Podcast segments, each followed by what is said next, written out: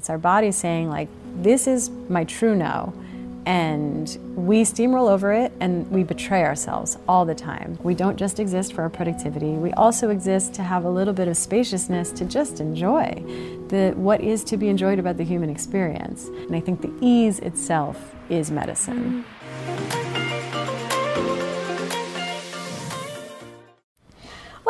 the show. Thanks, Lisa. It's so good to be here. Oh my God, I'm so happy to have you back and talk about your new book.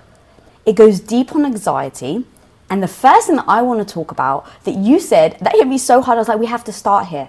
It's not all in your head. Yeah.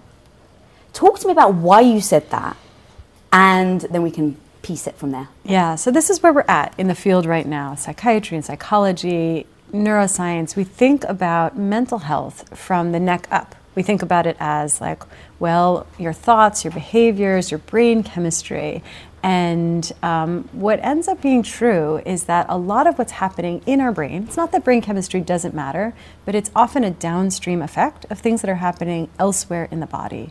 So it's really done a disservice to mental health for decades to be so focused here and to not recognize that what's happening in the rest of the physical body impacts our mental health.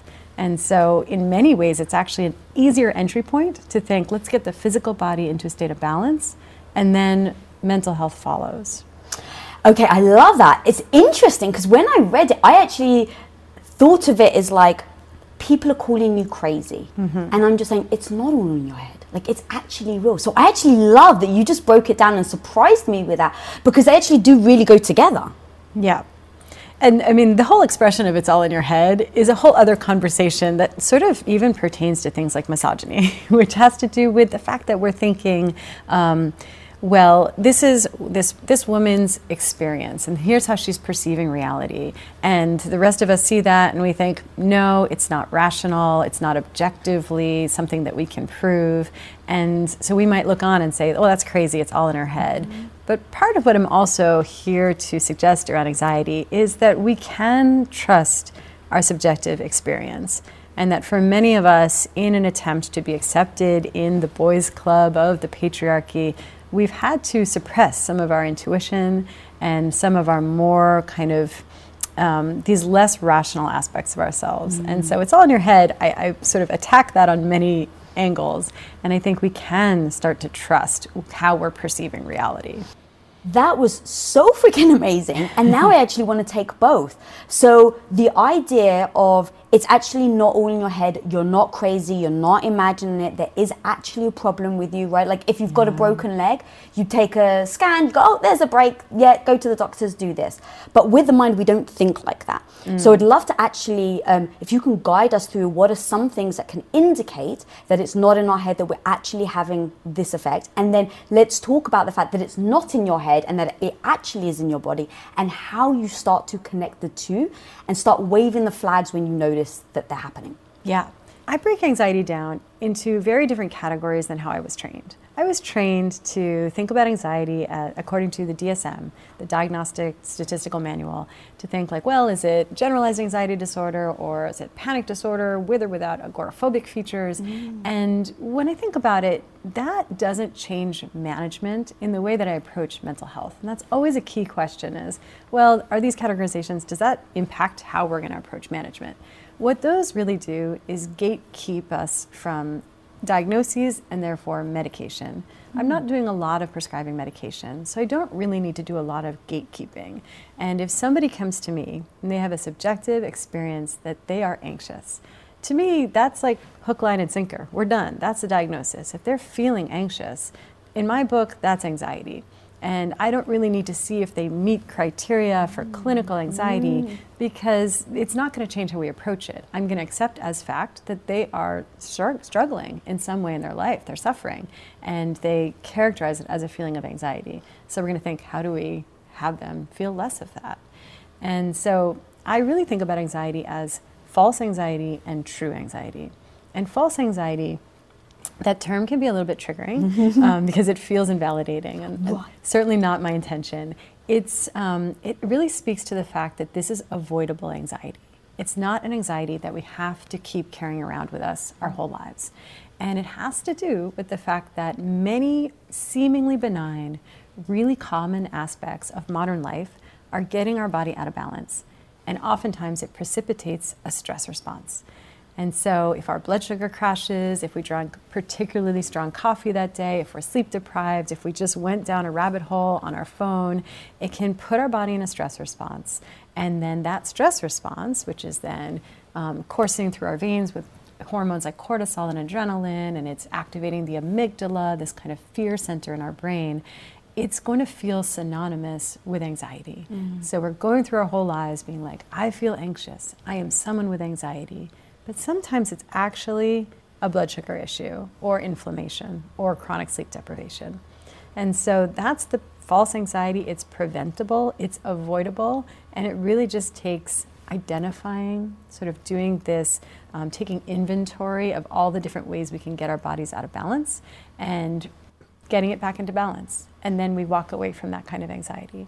That's what I was going to ask you is how do you even know that it is from oh you just slept badly last night and you just ate that cake like how do you differentiate because in that moment right your feelings feel so valid you yeah. feel like no no no the world is crashing down around me stop telling me it's the fact that I didn't sleep 9 hours yeah. last night how do you start to break that down so you can start to seek it because I'm all about I want the truth right? If it's I'm drinking too much coffee, if it's this, if it's I'm bringing stress on myself, if it's actually hormonal, like I don't judge myself. I just want the answer so then I can fix it. Yeah. But people do judge themselves. Yeah. And so how do you eliminate the judgment and then in order to see the cause clearly? This is so sensitive. You really hit on such an important issue. So, um, yeah, the suffering is no less real, right? It, mm-hmm. it is exactly the same as what we're going to talk about in a minute, like true anxiety. False anxiety is still a very real, exquisitely uncomfortable sensation of anxiety. Um, and when you're in the moment of it, we don't necessarily have the presence of mind to be like, oh, you know what? It's probably just that I need a snack. Right. So, what I have my patients do, and what I actually put in the book, is this little piece of paper. It's like a little list that you can put on your refrigerator or keep in your wallet that just cues your memory like, well, are you hungry? Are you dehydrated? Um, did you get lousy sleep last night? Are you in the days right before your period? Um, you know, all these different ways that our body might be in tipped into a stress response. And it can take the charge out of the feeling in that moment mm-hmm. if we're like, everything is doom and gloom, everything is terrible, I'm so anxious, it's not going to be okay. And then we realize, like, oh yeah, I did eat something funny, and I can feel that my stomach is not feeling quite right. Like, if your stomach's not feeling quite right, it's really hard to mentally feel right. And so we can say, okay, that is probably the culprit in this moment. And we do get sensitive about this because in that moment it can feel very invalidating. It also can feel like it caught us in a sort of being tricked or deluded by our own thoughts. You know, we can be like, no, but I really am anxious about this thing going on at work. So how could it just be something like a stomach ache? Right. Feels too mundane. Mm-hmm. Um, but then you start to think, well, if it's a blood sugar drop, then if I have a little snack, will I feel a little bit better afterward?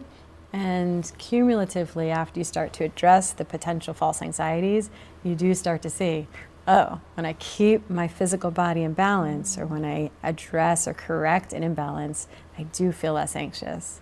And so, little by little, we can kind of tiptoe toward an understanding of sometimes these seemingly mundane, benign physical states really are at the root of our anxiety. That is so amazing because what I love, I get in my way so much with my own emotions. Yeah. And I need a guide, I need something to turn to to go, oh no no it's okay lisa. You are feeling it yeah. but you know you've got to wait out. You can get more sleep. And so that is so important as a way to identify. And then i love what you're saying about now get to know yourself. Like i love nine, nine hours sleep. Is great mm-hmm. for me. But if i sleep six i know myself and know oh three days later i'm going to be grumpy. Yeah so getting to your, know yourself, and that's a great way of doing that. Yeah, I mean, a really common one that I see come up a lot is the relationship to alcohol, which is not a popular mm. conversation. I don't make any friends with this, but I do feel some responsibility to yeah. have a public conversation about this. Alcohol, you know, people love it. Um, we have a lot of marketing telling us it's heart healthy, you know, it's like girl boss power, like all this kind of stuff. Um, but we do need to recognize it's carcinogenic. It's you know not promoting longevity. It's not actually heart healthy.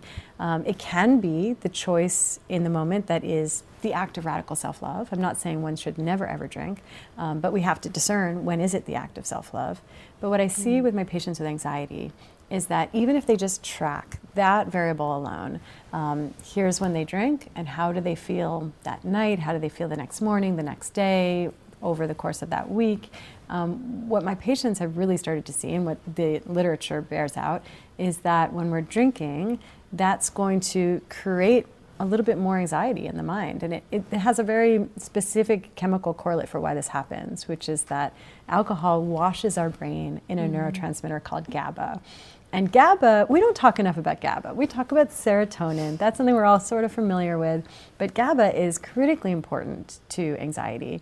And it's our primary inhibitory neurotransmitter. It's the one what that does says, that exactly mean? Sure, I'll translate that. It basically means like it tells your body, your brain, like, shh, everything's okay. Mm. Calm down. And um, it's kind of an endangered species in modern life for many reasons. Everything from the fact that we drink alcohol and are chronically sleep deprived take things like benzodiazepines, and then all the way to the fact that we have very decimated gut flora. So we're missing certain species of bacteria called Bacteroides that help in the synthesis of GABA. So we have this sort of mm. multi front assault on our body's ability to have healthy GABA signaling. When we drink alcohol, it rushes our brain in GABA, and that makes us feel relaxed. And like all the things that we were wound up and worried about a minute ago, suddenly we don't worry about so much. Feels good. Um, the problem is our brain doesn't really care whether or not we're relaxed. It's concerned with survival.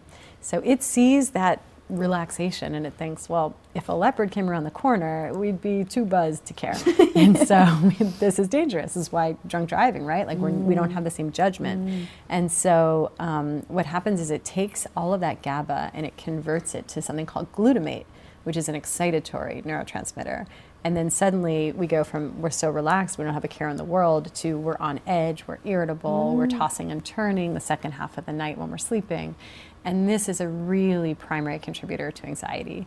So when my patients start to track that, they know themselves a little bit better and they can start to identify like this is you know, this is me and this is a more anxious version of me after I've had some alcohol, mm. you know, a day after I've been drinking. And so there is a kind of a self knowledge in this, but you're exactly right that it's sensitive at first because we sort of want to just double down. It's like, no, I feel this way and it's real. And if someone says, well, no, it's actually just that you're sleep deprived and hungover, it, it feels like an attack. We mm-hmm. get defensive, and that's understandable. But if you do this exercise with yourself and just kind of make it safe for yourself to explore and be curious about physiologic impacts on your anxiety, you can start to learn.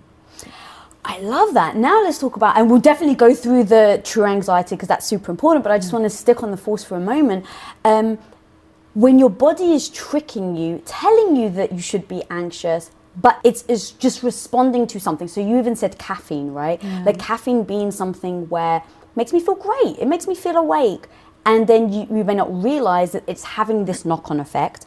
Um, so, even so, going back to what you're saying, get to know yourself. It was my husband who suffers sometimes from anxiety. He was the one that told me he must always stay warm.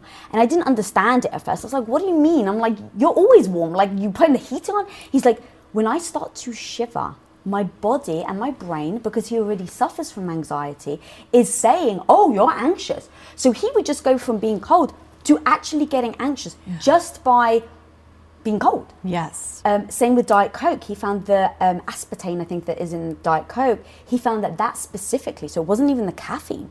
So he did a whole trial where he was drinking coffee and then he was drinking Diet Coke and he assessed that it was the aspartame that was creating his heart to race, which then the heart racing was telling his body, oh, you're anxious, which then was messing with his mind this is such an important point. 100% this. So there's a kind of a two different ways that this is impacting our anxiety. One is that substances or an experience like being cold that makes our body do some of the things we would associate mm. with anxiety or panic. So cold makes you shiver, kind of tremulous and shake, contract tension.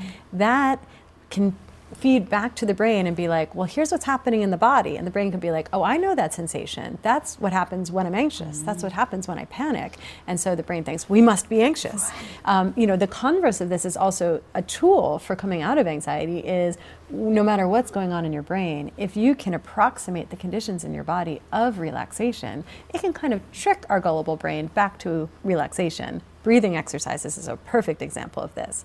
We're just breathing as if you were a relaxed person. Mm. And relaxed people, babies, they breathe where their exhale is a little bit longer than their inhale. It's deep diaphragmatic breathing.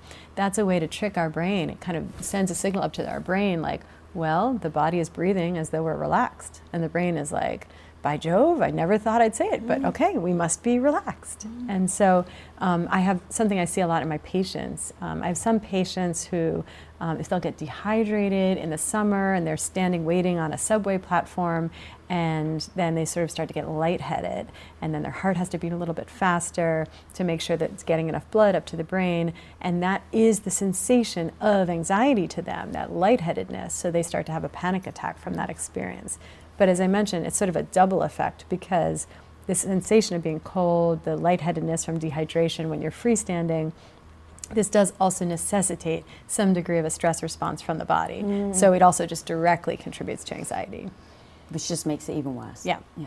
Okay, so let's now talk about true anxiety yeah. because, um, yeah, let's go down that rabbit hole. That rabbit hole. So, true anxiety is where it's, it's not avoidable, it's not preventable, it's actually purposeful anxiety. It's the part of anxiety that's really kind of beautiful, and it's really when anxiety is not here as a symptom or a nuisance, but it's a communication, it's a call to action. It's basically our body communicating to us something's really not right. And it's not always obvious. It might be in our personal life, maybe it's something's not right in our relationship, in our work life maybe we're attuned to the fact that something's not right in our community or on a more global scale. But it's basically a little tap on your shoulder from a deep inner knowing that's saying, something's not right here. Can you take steps to address this? And it's the part of anxiety that we don't want to medicate away. We really mm-hmm. couldn't if we tried. You're not going to fix it by going gluten free or healing your gut or drinking less coffee. We, we don't even necessarily want to fix it. I think we actually want to avoid the temptation to pathologize it. We want to see it as not the nuisance or the symptom to suppress, mm. but the communication to heed. And so when we figure out what is our true anxiety, then the task at hand is to slow down and to listen. And then when we hear that message, to actually believe it and honor it and take some steps accordingly. And once we're doing that, once we're sort of taking action, it doesn't feel so uncomfortable. It feels mm-hmm. purposeful. It feels like it's kind of the wind in our sails and it gives us some forward momentum towards where we need to make changes.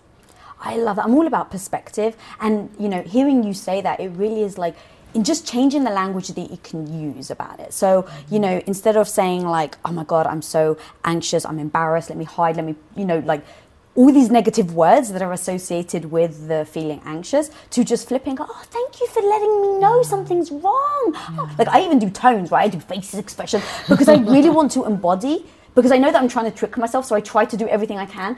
So just like, oh my God, thank you, buddy. Wow, this is so enlightening. What are you anxious about, Lisa? And I try to do that so I don't judge myself, so I don't beat myself up, and so that I get excited about trying to figure out the uh, the outcome, like how I get over it. Yeah. Yeah.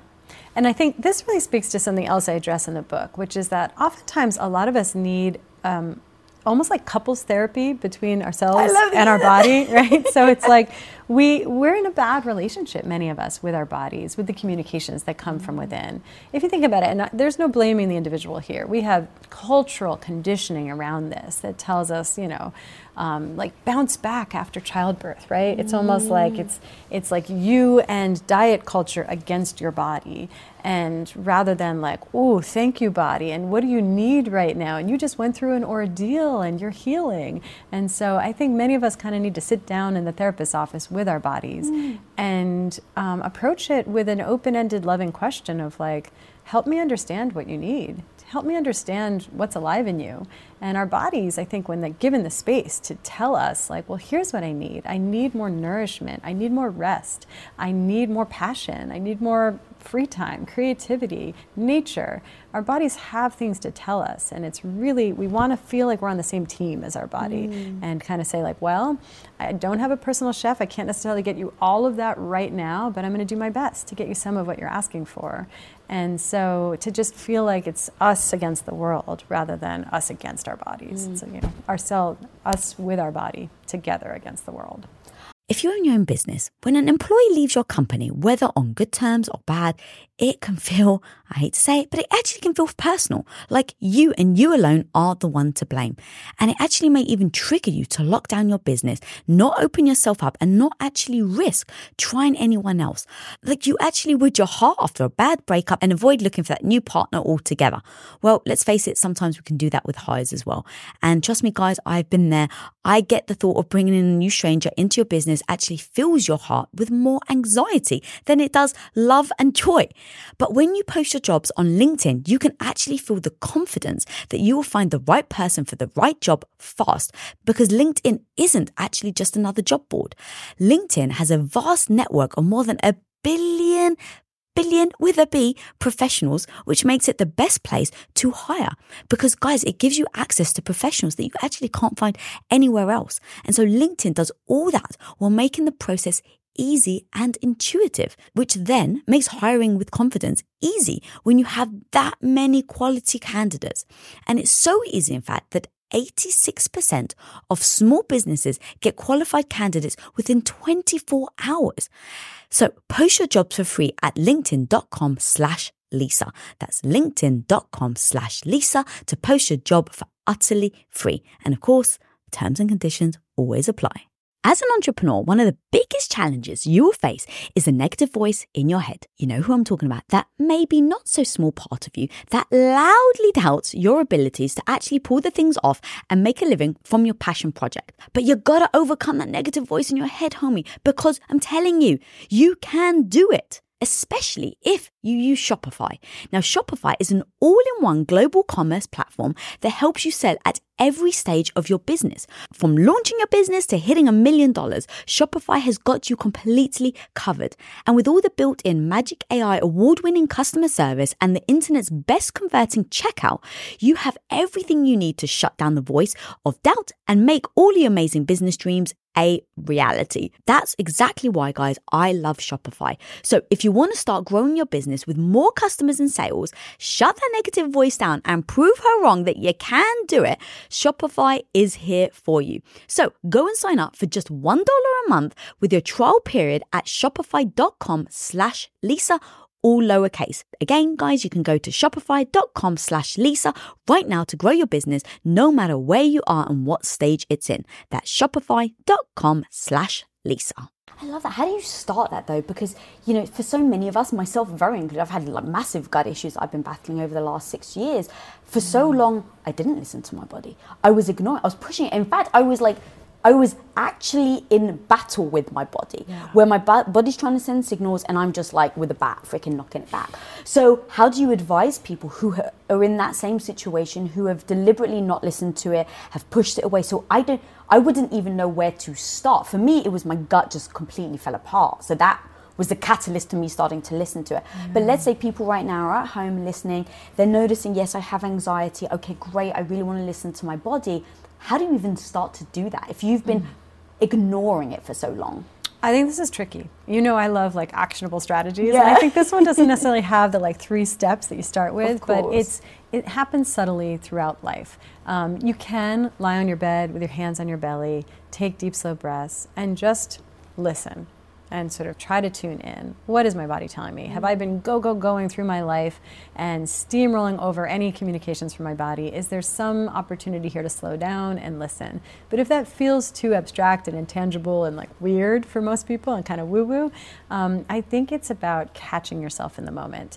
Um, and, and when you're about to do something, if you get that little spidey sense, that little catch in your breath, a hesitation, that's a moment to slow down, mm. kind of press time out and say like what is that hesitation? And often what's going on there is that it's our body saying like this is my true no and we steamroll over it and we betray ourselves all the time. So we really just need to start catching ourselves in those micro moments and listening. I really love the work of Marshall Rosenberg, who wrote the book Nonviolent Communication. Mm. And the way he teaches it, if I have it correct, is basically that we have our true yes and our false yes and our true no. And a lot of us go through our lives constantly giving out our false yes. If, oh. if we are like, some we bump into somebody and they're like, "Oh, it's so good to see you. I haven't seen you in 15 years. Do you want to get coffee?" And what goes through our mind is, "Ooh, I'm actually really stretched thin right now, and I'm trying to um, finish this project at work, and all of my spare time is trying to prioritize time with my daughter. In this time, you know, we're thinking like, no bandwidth, no bandwidth." And then, but what we hear ourselves saying is, okay, sure, because we don't want to disappoint people. We want to people please. We've been conditioned our whole lives to say yes. Um, and so we give this false yes. And every time we do that, it doesn't end well. You know, we either, we either end up flaking last minute or we um, compromise our own well being or compromise our other priorities or one I really think is particularly interesting is we go, but we resent the other person. Yes. And like, if you think about it, if you were on the other side of that, you would never want someone to say yes to a coffee with you if it meant they were going to resent you for it. So, but then also it trains us mm. to sort of silence that inner voice. Mm. We're just systematically betraying ourselves over and over in these tiny ways. Um, but then that inner voice that we're trying to kind of get into couples therapy with just learns like what's the point, and it feels silenced and it doesn't see any platform for being heard. So how on earth would you approach that situation? Like, do you plan them before and go, okay, I've noticed that I'm anxious. I know that I'm now knowing myself enough that I'm probably going to do a false yes. Like, how do you actually yeah. process? Oh, that? that's hard. So there's many people right now with great content and material around boundaries. Right. But so that coffee example, you basically have to pause, know that it's actually a true no for you, and then speak that respectfully, kindly, but uh, also somewhat unapologetically. It's, you know what, it's so good to bump into. You. I wish we could get together, but I'm actually really low on bandwidth right now, so let's circle back, you know, in the spring. And which in certain ways is me just kind of, you know, wiggling out of the boundary a little bit. I do that. But I think that that's a way of honoring our true no in that mm. moment. And people sometimes do protest. And a lot of us as soon at the first protest, we're like, okay, never mind, we'll just get the coffee. But what you actually want to do in that moment is, is be like, it's your protest is actually not really my responsibility. And oftentimes people protest when we set a boundary of something like that was never really theirs. Mm-hmm. And so to not always feel conditioned that we owe our energy and our time to anybody asking for it. And do you think, because that really feels like you're showing up for yourself, right? You've yeah. told yourself, hey, look, this is for your own well being. You need to make a change. So you're saying no. Um, is that a way of um, not betraying yourself and allowing yourself almost the. Um, like the next time to be like, look, you have permission to say no. You yeah. have permission. And I yeah. think that that's at least hard for me to be like, no, no, no, you can say no with grace yeah. um, and then stick to it and make sure that someone then doesn't um, overstep their, you know, overstep right. that boundary right. that you set in the first place. Well, in a sense, like nobody, like when we're actually exercising healthy boundaries, um, we take responsibility for our energy and our time. So someone can't even really overstep that. They can try, mm, you know, but it's up to I us like to keep the boundary sacred. And this ends up tracking all the way back to the false anxiety we were talking about, mm. because something as simple as like understanding how to heal our gut, it, it's you know, take take the alcohol example when we are faced with that choice, we're sitting at the restaurant, we're with friends, everyone is sharing in a bottle of wine, and what we're thinking to ourselves in that moment is like, well, everyone's doing it, it looks kind of cool, mm. I'm sure it would be relaxing.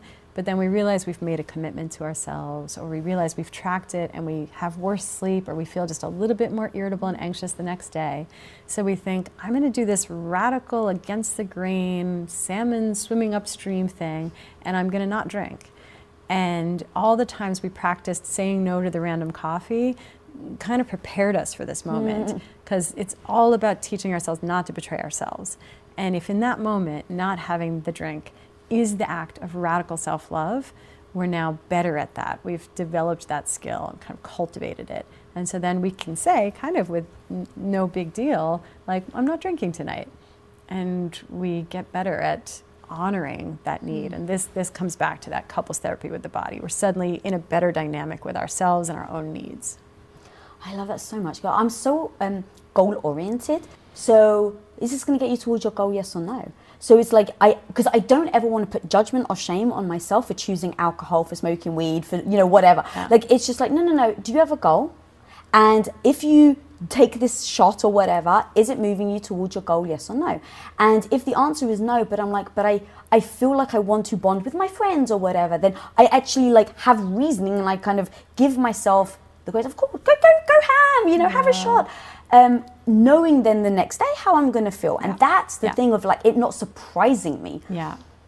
and I like that's the thing that I want the you know everyone watching right now and everything that you're saying is so amazing that people could start to identify what's happening within their own bodies, right? Not like what works for you or works for me is that training them to listen to their bodies to then act in accordance um, without the judgment and do things with their eyes wide open. Yeah.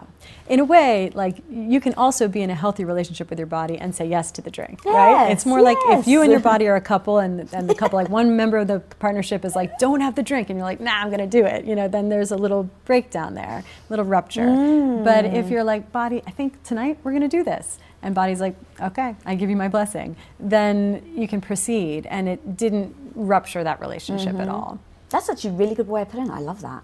Goals is something really interesting, especially because we're, we're in this moment right now. You can sort of see on social media, there's a reckoning with how we should be pushing ourselves mm. and should we be setting goals and meeting them and sort of being really disciplined and motivated or should we be really coddling or enabling or should we mm. nap more or should we rest more you know you kind of see these different schools of thought i think it's fascinating and i'll say one thing is that we just need to make this choice for ourselves it just needs to be a personal, conscious, eyes wide open decision. And for some of us, it's a goal time. It's like, no, I, I really want to get healthier or exercise more or get in bed earlier or whatever the case may be. And for some people, it's actually about releasing some of those goals and being mm-hmm. softer and gentler with the process. For me personally, I've decided the goal is a fulfilling life. And I, I find that this is really relevant when I'm working with patients there's always this delicate balance between um, recognizing that what we eat, how we feed ourselves, does impact our mental health.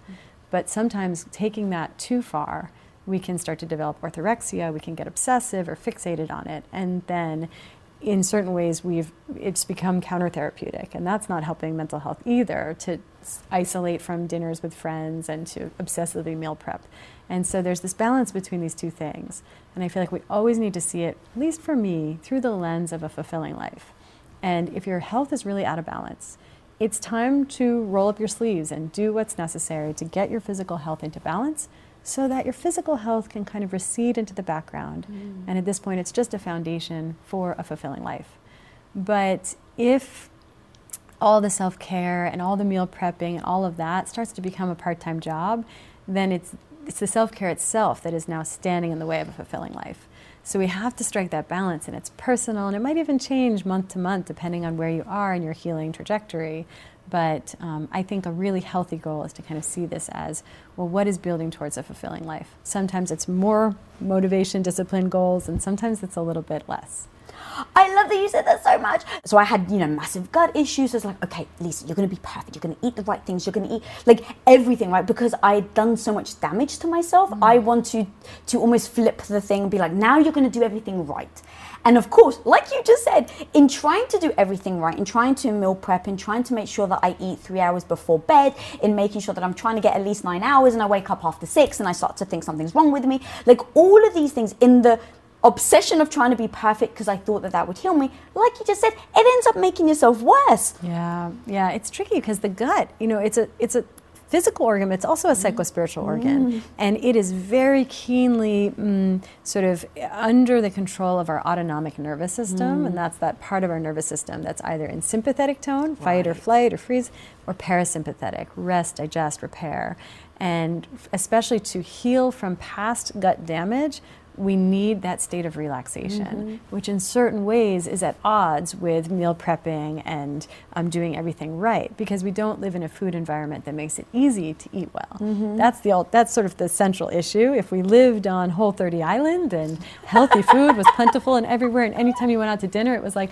oh, here's your grass-fed steak and here's the sautéed organic broccoli. Like it wouldn't it wouldn't take obsessiveness to eat well, but that's not the food environment we live in. Everywhere we go, there is something affordable, addictive, um, you know, that's processed, that's inflammatory, so it makes it really difficult.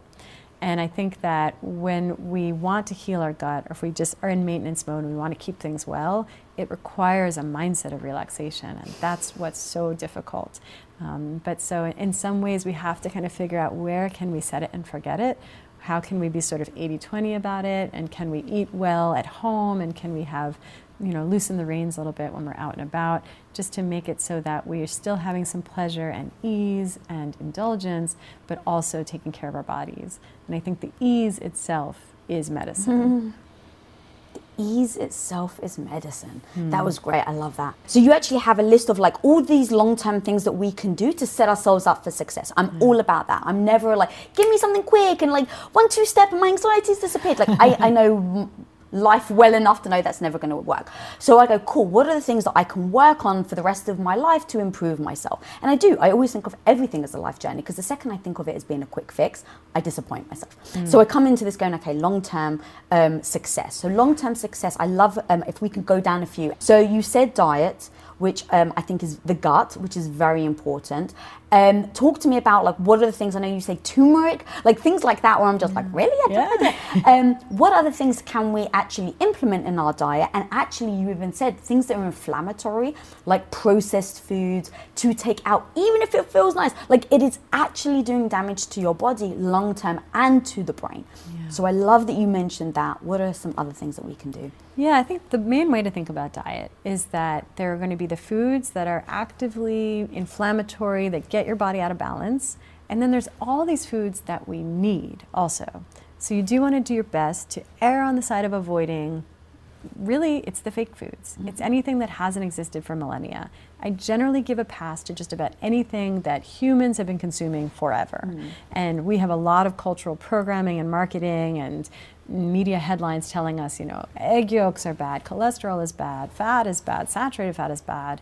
And um, I tend to think that, like the man made, recent, processed foods, that's where we want to be wary. Mm-hmm.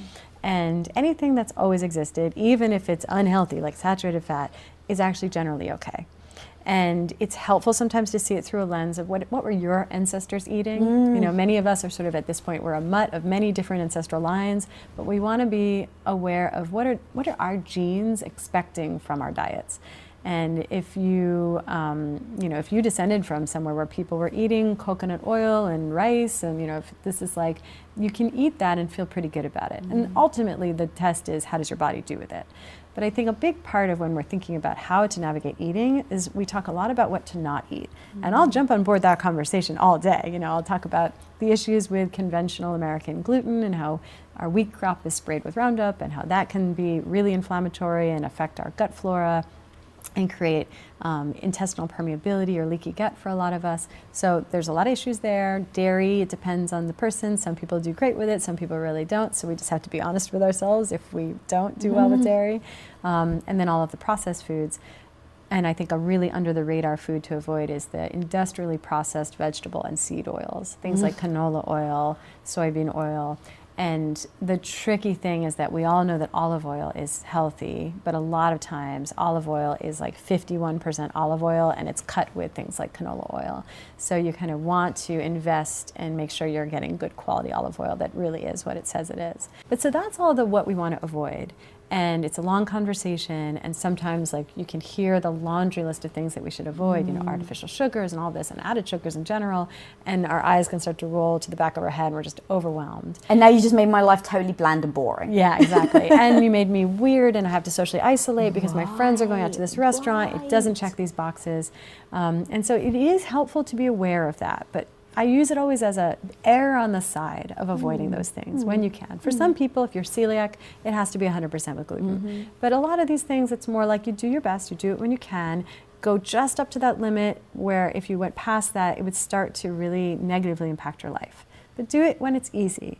And then there's the part that we're not talking enough about in the conversation about how to feed ourselves, which is what to add in. What does your plate actually look like? And this is also critically important for anxiety because a lot of times we're anxious because we don't have enough healthy fats in our diet or because we're micronutrient deficient we're missing vitamin B12 or we're missing folate.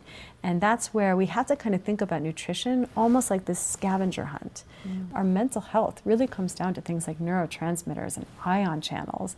And it simply requires raw materials. It needs raw materials. That comes from nutrients, that comes from vitamins and minerals, and it comes from our food. So, if we want to feel well, if we want to have optimal mental health, optimal immune health, we just have to give our bodies the raw materials. It's as simple as that, but it's hard in life. Mm-hmm. And so, you want to think about what's nutrient dense? What have I not eaten recently that I need to replete? You know and so i think about foods like organ meats chicken liver pate which has kind of fallen out of favor in the west not really on most people's plate if you're watching the video you may just see my face. And thanks for tuning in. We'll see you guys later. But chicken liver pate is actually a very nutrient dense food. Mm-hmm. so even if you can just incorporate a spoonful here and there that can go a long way. It's sort of like a Mother Nature's multivitamin. Mm. Egg yolks are nutrient dense. Spices, herbs are very nutrient dense. And then we need to think not just about like, well, just eat chicken liver pate all the time then. That's not the solution. It's about balance. Mm. And so you want to think about how did your great great great grandmother eat? She understood balance most likely. Her plate had a little bit of well sourced protein, a little bit of starchy vegetables, starchy tubers, and vegetables with plentiful healthy fats throughout. And that's how we want to try to feed ourselves when possible without driving ourselves crazy. If you're fed up of people constantly pushing you around, ignoring your boundaries, and just disrespecting you left, right, and center, then it's time to finally stop letting people walk all over you and start actually standing up for yourself, my homie. Because trust me, I've been there, staying silent and living a life I never actually wanted for myself, but lacked the confidence to do anything about it. But I was able to go from someone who settled and lacked all the confidence in herself to someone who comfortably commands respect. And guys and homie, even with the fears, the doubts, and uncertainty, you can finally go after what you freaking want in life, set boundaries, speak up, show up, fight imposter syndrome, and stop people pleasing. And I break down how to actually do this step by step in my book, Radical Confidence. And when you pre order your copy of Radical Confidence right now today, guys, you can get a free gift valued at $171, which includes my ultimate guide to radical confidence, which is a workbook that you actually can work through as you're reading my book, three months ad free listening to Women of Impact on podcast, and one hour exclusive relationship coaching sessions with me and my hubby of 21 years, Tom. So, my homie, if you go and pre order this book right now, you get all of those things for utterly free, which has been valued at $171. So, go over to radicalconfidence.com to pre order your copy right now. That's radicalconfidence.com. See you there, my homie. Let's freaking go. Sick of being upsold at gyms? My guy, you're currently a base member. For $90 more, I can upgrade you to our Shred membership. For $130 more, you'll be a Swole member. And for just $300 more, you'll reach Sweat Platinum. At Planet Fitness, you'll get energy without the upsell. Never pushy, always free fitness training and equipment for every workout. It's fitness that fits your budget. Join Planet Fitness for just $1 down and $10 a month. Cancel anytime. Deal ends Friday, May 10th. See Home Club for details. I love that. Thank you for breaking that down. That's so important. I don't know how many people really associate what they eat with then feeling anxious and things like that. And diet being the thing that is in your control, unless you're being force fed, like that is in your control. That is in your hands. And I understand cost and money is an, an, an issue. So, you know, I don't know what chicken liver pate costs. But like there are certain things, like you said, like other things that you can do to help, things that you can avoid to help. And then the one thing I'd love to add to that is then assess how you feel. Yeah. Because my husband can eat the most crazy foods that I can't. Mm-hmm. And not realizing the bodies were different back in the day when I first married him, I would think, well, if he can eat it, then I so should I.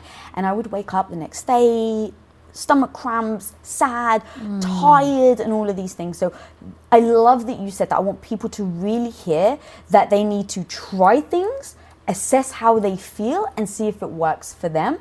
Um, because even egg yolk, like I love eggs, and then I actually realized they they bother my stomach, and it wasn't until I removed them that I realized what it was actually doing to me. Because we do the same thing every day, right? I've had eggs since I was a kid, mm-hmm. so trying new things like that I think Yeah. is so powerful. Yeah, I think it's such an important compass to think about what is sort of erring on the side of eating real food, erring on the side of avoiding fake food, and most of all, just listening. Yeah. Because we can talk about what is healthy food, but you're going to have some degree of bio individuality with this, and so you just want to listen. How does this work with your with your body? Eggs are actually a really interesting example. Eggs are a healthy food in my book, especially the yolk, not this like egg white omelet thing that's like missing all the good stuff. The cholesterol, the choline, the folate, all of that is in the yolk. But I actually personally don't tolerate eggs, which is a bummer. But that probably relates to years of issues with my gut and different ways that I would eat and live that was damaging my gut, but it's made me unable to really tolerate eggs. So some foods are going to be inherently healthy, but not necessarily right for us. And then just to add to that, which is exactly what you said, and it may evolve. So Yeah. you may go, well, why all of a sudden I don't understand? I've never had this for, you know, the last 25 years of my life. And it may be because your body's changing. And so the reaction it's having to these foods then can be a certain cause to then you feeling anxious and all these other emotions and moods. Yeah, that's exactly right. All right, amazing. Now let's go on to sleep Uh-huh. because you've got so many tactical things on sleep, and I love this. And so I actually want to start with what is it, the, your sleep shoe size? Yeah, I wish I knew who to credit for this idea. It's not my idea. I heard about it somewhere on some podcast like over 15 years ago. And so somebody out there, you coined this term and it's brilliant and, and I'd love to give you credit. So basically, sleep shoe size. The idea here is that we're chronotypes and not only what time of day that we need to be asleep, but how much we generally need to sleep. It's individual, it's different for all of us. And we kind of have this idea of like, oh, we know we need to sleep uh, seven to nine hours. And it's like, as if you could be like at a restaurant and be like, oh, seven, eight, or nine hours. I'll choose seven, please. Like that sounds like you get the most out of life. But if that's not your body's sleep shoe size, it doesn't feel good. And the, the analogy is so right because like if you're a size nine shoe and you walk around all day in size seven shoes, it's gonna hurt. And the same goes with sleep. If you're a size nine, this is something so powerful in my practice. I think I have a lot of patients who struggle with mental health basically because they are somebody who needs nine hours of sleep living in a world that has commodified time and made it so that we're not getting nine hours of sleep. And I think especially sensitive people who are often anxious, artists, creatives, intuitives, I think they tend to be the people who need a little bit more sleep. Interesting. And so basically, if you're someone who needs nine hours of sleep, rather than feeling like, well, that's not fair, other people get to live more life, just own it, embrace it, and protect it fiercely and unapologetically, mm. because that's critical to your overall well being. That's when all the repair work happens, it's when memory consolidation happens, it's when we clear out all the junk that builds up in our brains during the day, and it's really what allows us to wake up and not be anxious the next day. I love that. And it's so obvious in kids, right? When um. kids don't get sleep, they're grumpy, they're moody, they throw tantrums, and you just basically say they need a nap. Yep. But we don't do that with ourselves. Yeah. This is such a fun one. There's so many different ways to remedy sleep. And I think the most fundamental important thing here is to recognize that, with the exception of a few issues, I think perimenopause, menopause is tricky, shift labor is tricky, jet lag is tricky, couples sleep disorders are tricky. Those are sometimes a little bit tricky to address. Okay. But those aside, most sleep issues of modern life are eminently treatable. And the fact is, your body wants to sleep. It knows how to sleep, but there are these aspects, these seemingly benign aspects of modern life that are really disrupting our body's ability to sleep. And so we just need to get smart, educated about it, and then strategic and get those things out of the way so that we can sleep. Light is the biggest. Um, And that's the thing that's most different between modern life and the proverbial savannah of evolution. We evolved in conditions where if it was nighttime, it was by definition dark. You were able to see the moon and the fire and the stars, and that's about it. And if it was light out, it was by definition daytime. And so our whole circadian rhythm, our sleep wake cycle, is designed to be cued by light. And that's tricky because we invented the light bulb and ultimately Netflix and ultimately Tiger King, and now nobody sleeps anymore. so, what we need to do is we need to um, just get a little strategic about the light that we're seeing in the morning and after sunset. The morning, that's the fun part. It's basically make sure you see light.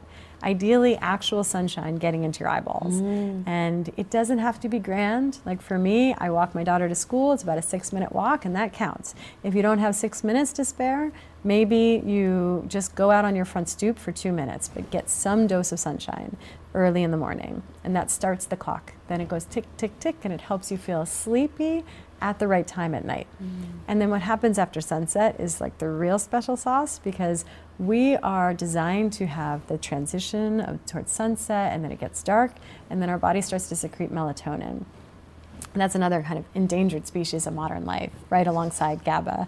And when we're not secreting melatonin, we don't get sleepy, we don't sleep deeply, and we don't do all of the immune work and the prepare work in our bodies overnight that keeps us healthy.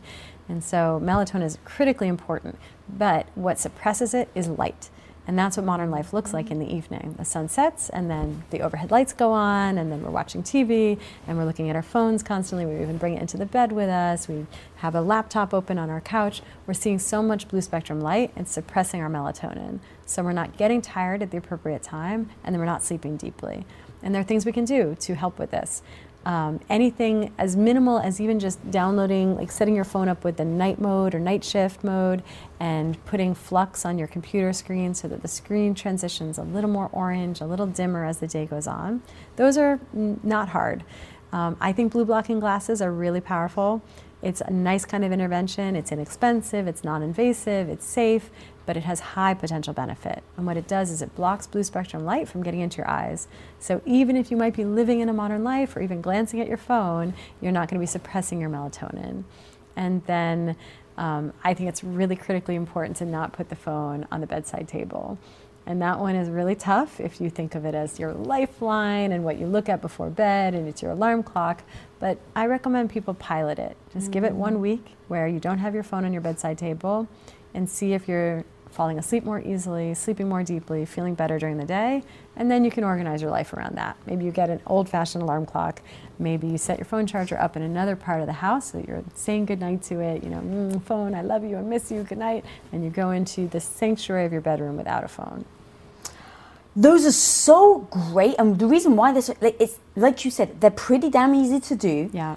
And it's all these little things that stack up. Like for me, sometimes it's hard to do a massive overhaul, but like to do these little things here and then to start to notice the change and the, you know, again, going back to what is your goal? And if it is to sleep more, then doing these things will serve you.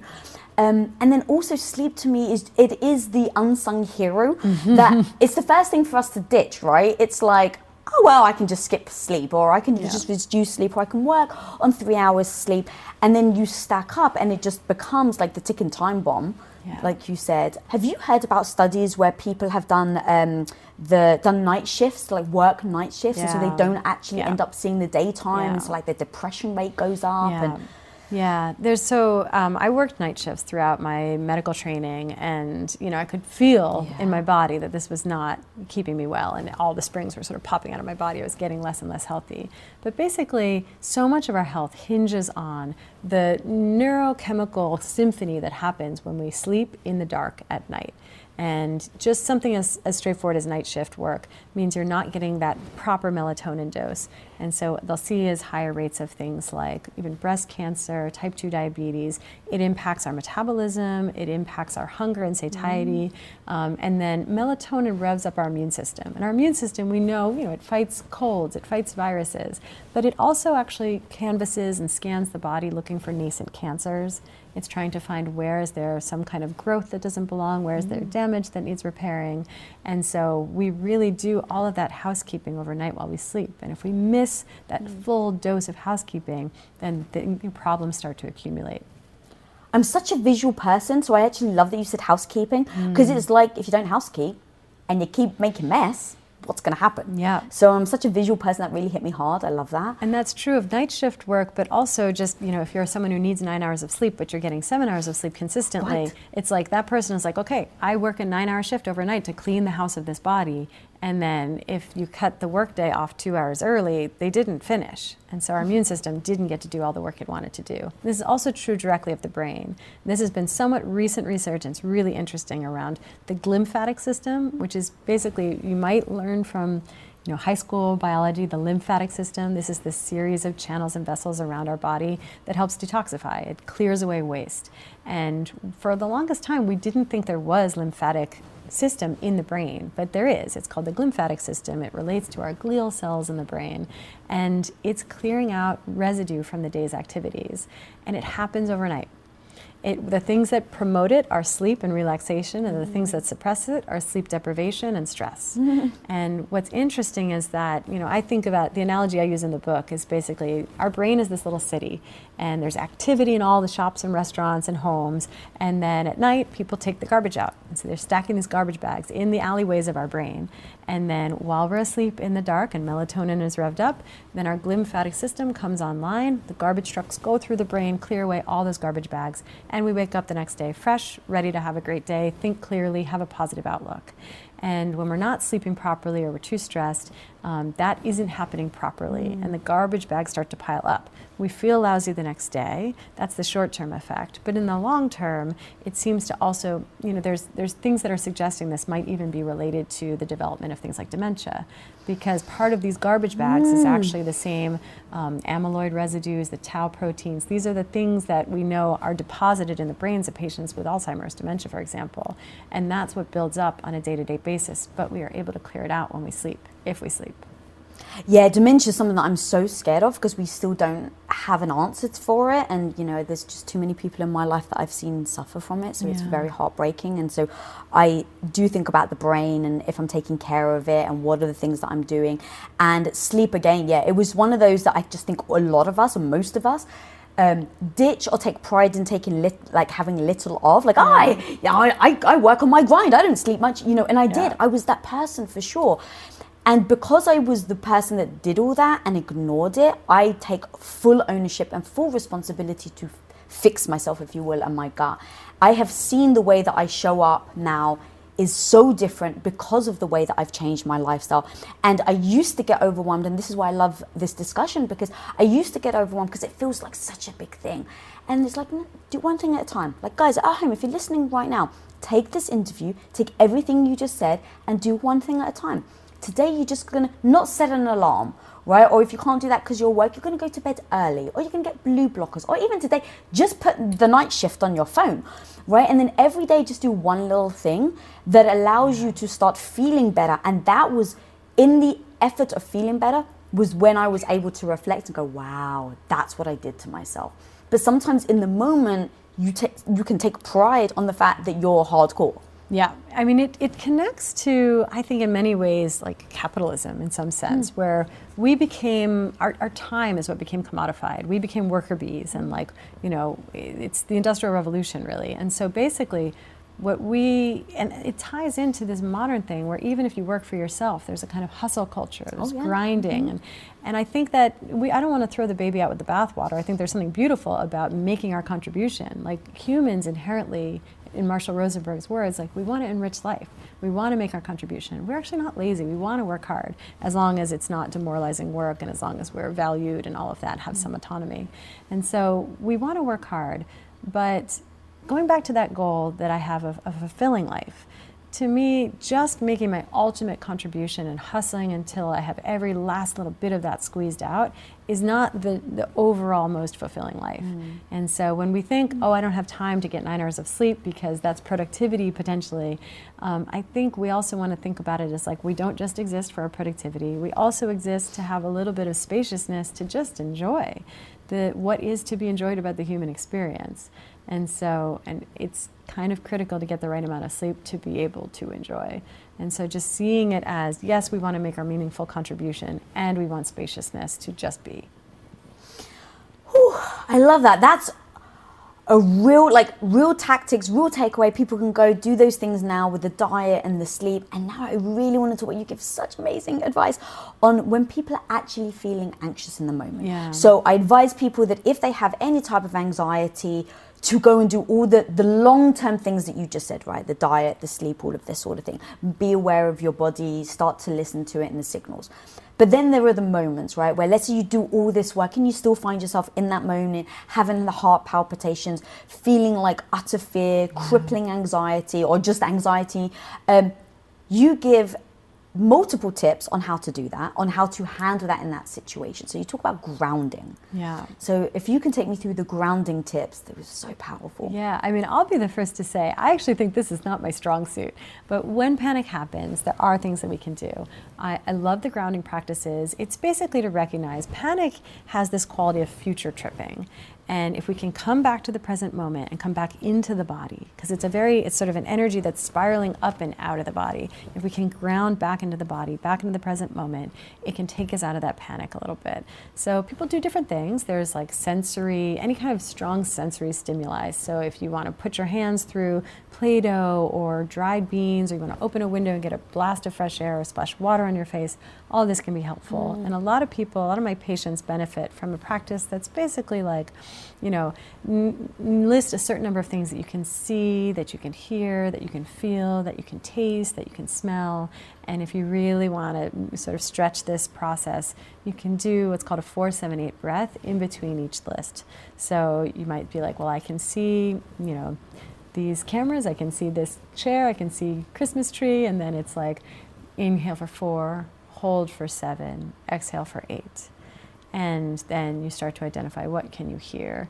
And I think that that's very helpful and very calming. But a really critical way of thinking about panic, it's something, it's an insight I learned from Barry McDonagh in his book Dare, which is really to recognize to not resist anxiety. And anxiety is in many ways resistance. It's resisting the unknown, it's resisting uncertainty. At the very logical extreme, it's sort of resisting death death of hmm. ourselves or those we love.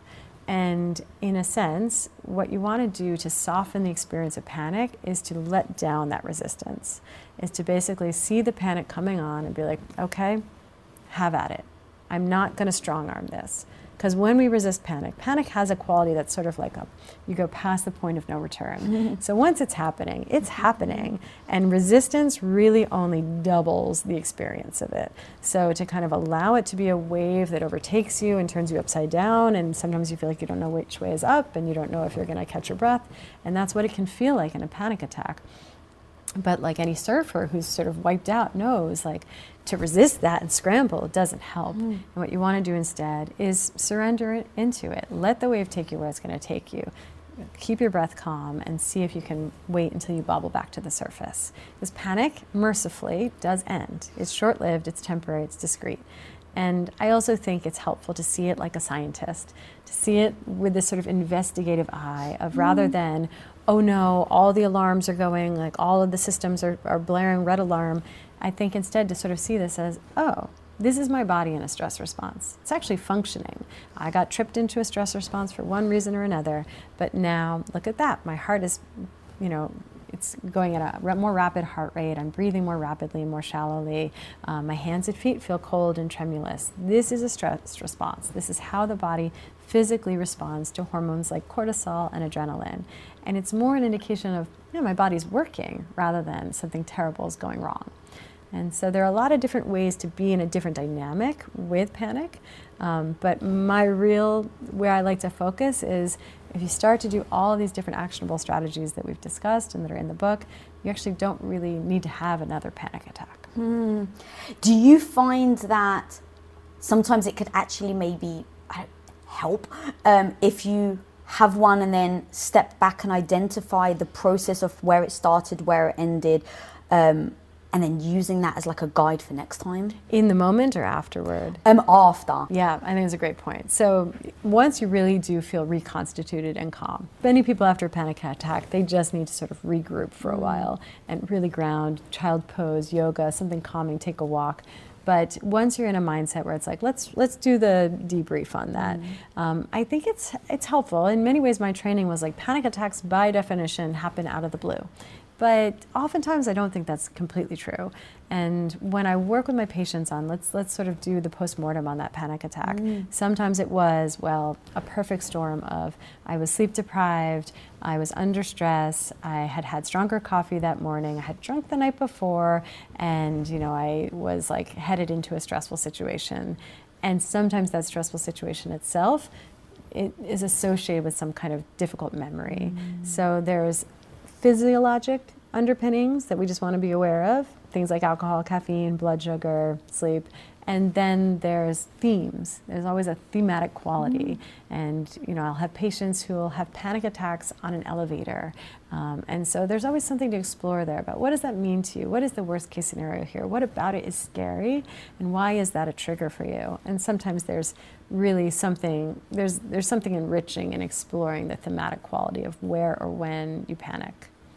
And even, I've heard you say about posture as well, so that posture tells your brain something. So explain mm. that to me because that's actually the first time I heard it. I was like, what? I didn't even realize I was doing that. Oh, I love this. There's so many two way streets in the body. So, so often we're really only thinking about things top down. Like, I'm having anxious thoughts and it's telling my body to be tense, you know? But as we talked about with your husband when he's cold, there's also bottom up communication. Mm. I'm shivering and tense and contracted, and that's communicating up to my brain like these are the physical correlates of anxiety. And so it tells our brain, be a little bit anxious. And the same goes with postural issues.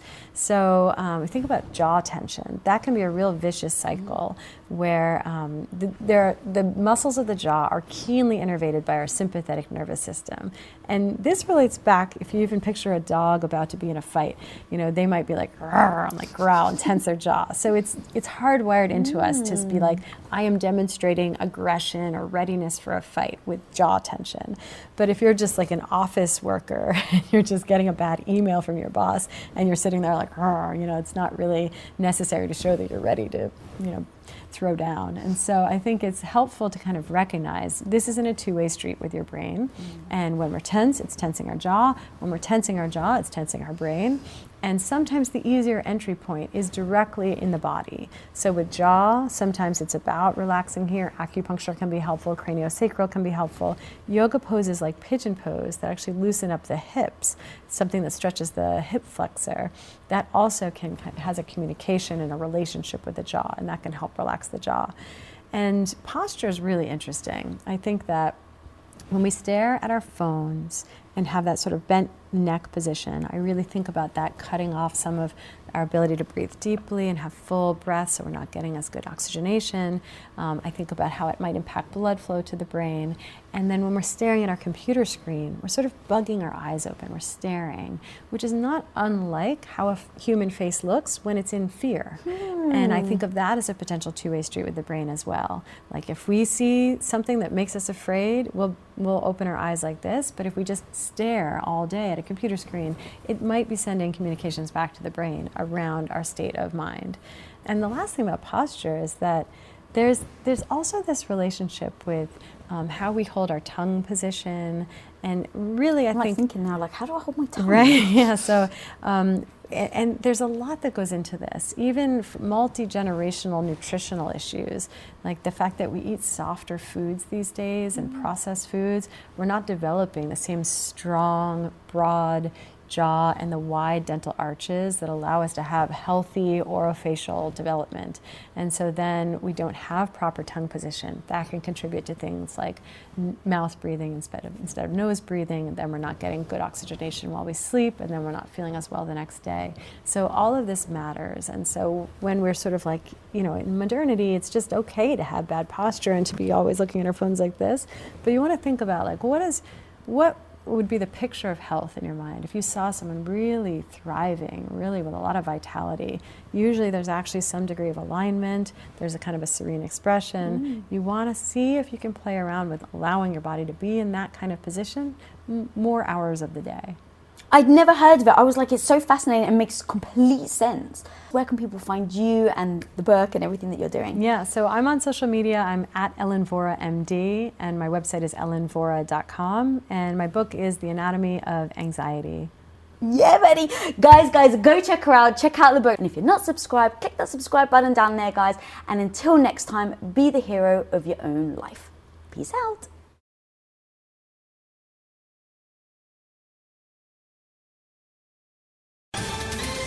Ohio, ready for some quick mental health facts? Let's go. Nearly 2 million Ohioans live with a mental health condition.